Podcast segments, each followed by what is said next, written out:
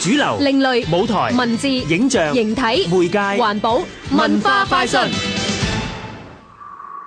一個女研究員離開城市生活，走入大帽山，找尋單性動物安卓珍妮，一隻唔存在嘅蜥蜴。浪人劇場最新作品《森林》，改編自董啟章嘅小說《安卓真理導演、改編兼舞台設計譚孔文 Alex 又會點呈現故事中嘅我同埋丈夫，以及山林裏面嘅神秘男人嘅關係呢？呈現呢幾個人嘅關係呢，主要係會用舞蹈同埋身體咯。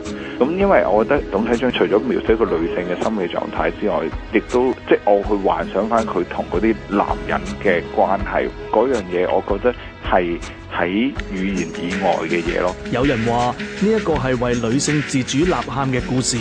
Alex 同編舞家林俊浩反而另有睇法。其實我會抗拒對於呢個小說係所謂性別嘅敘述嗰樣嘢，反而我覺得似係陰陽嗰、個女性呢個身份，其實我只係進入緊一個陰性嘅世界，其實就係對於自然嘅追求咯。九月九號同十號晚上八點，九月十號同十一號下晝三點。香港文化中心劇場《森林》。